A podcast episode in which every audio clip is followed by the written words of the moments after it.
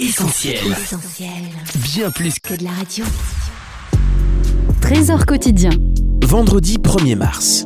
Êtes-vous naturalisé? Philippiens chapitre 3, versets 20 et 21. Notre patrie à nous est dans les cieux, et celui que nous attendons comme sauveur, le Seigneur Jésus-Christ, viendra des cieux. Alors il changera notre faible corps pour le rendre semblable à son corps glorieux. En effet, il est assez puissant pour tout mettre sous son pouvoir. Concernant l'expérience chrétienne authentique, la Bible nous enseigne qu'elle commence par un changement radical de notre personnalité. Quelle que soit notre ethnie, notre langue, notre nationalité et notre passé, nous sommes spirituellement naturalisés quand nous recevons Jésus comme Sauveur et Seigneur de notre vie. Alors, qu'est-ce que la naturalisation ? Eh bien, par définition, c'est l'acquisition d'une nationalité ou citoyenneté par un individu qui ne la possède pas de par sa naissance.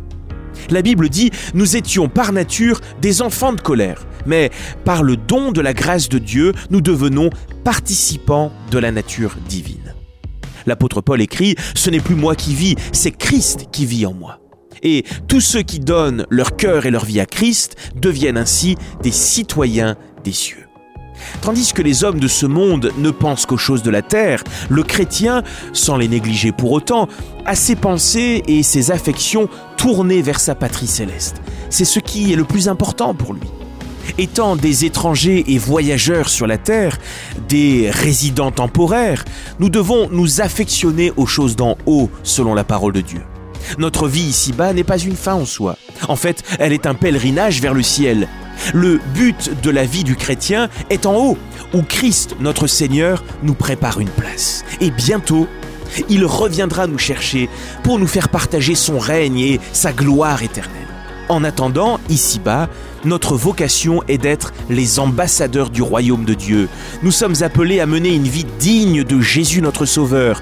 Nous sommes invités à défendre les intérêts de son royaume en étant actifs pour le salut des âmes et pour la gloire de Jésus. C'était Trésor quotidien en partenariat avec Viens et Voix. Mettez du divin dans votre quotidien et retrouvez d'autres messages sur notre site essentielbible.com. Retrouvez tous nos programmes sur essentielbible.com ou sur l'application mobile d'Essentiel Radio.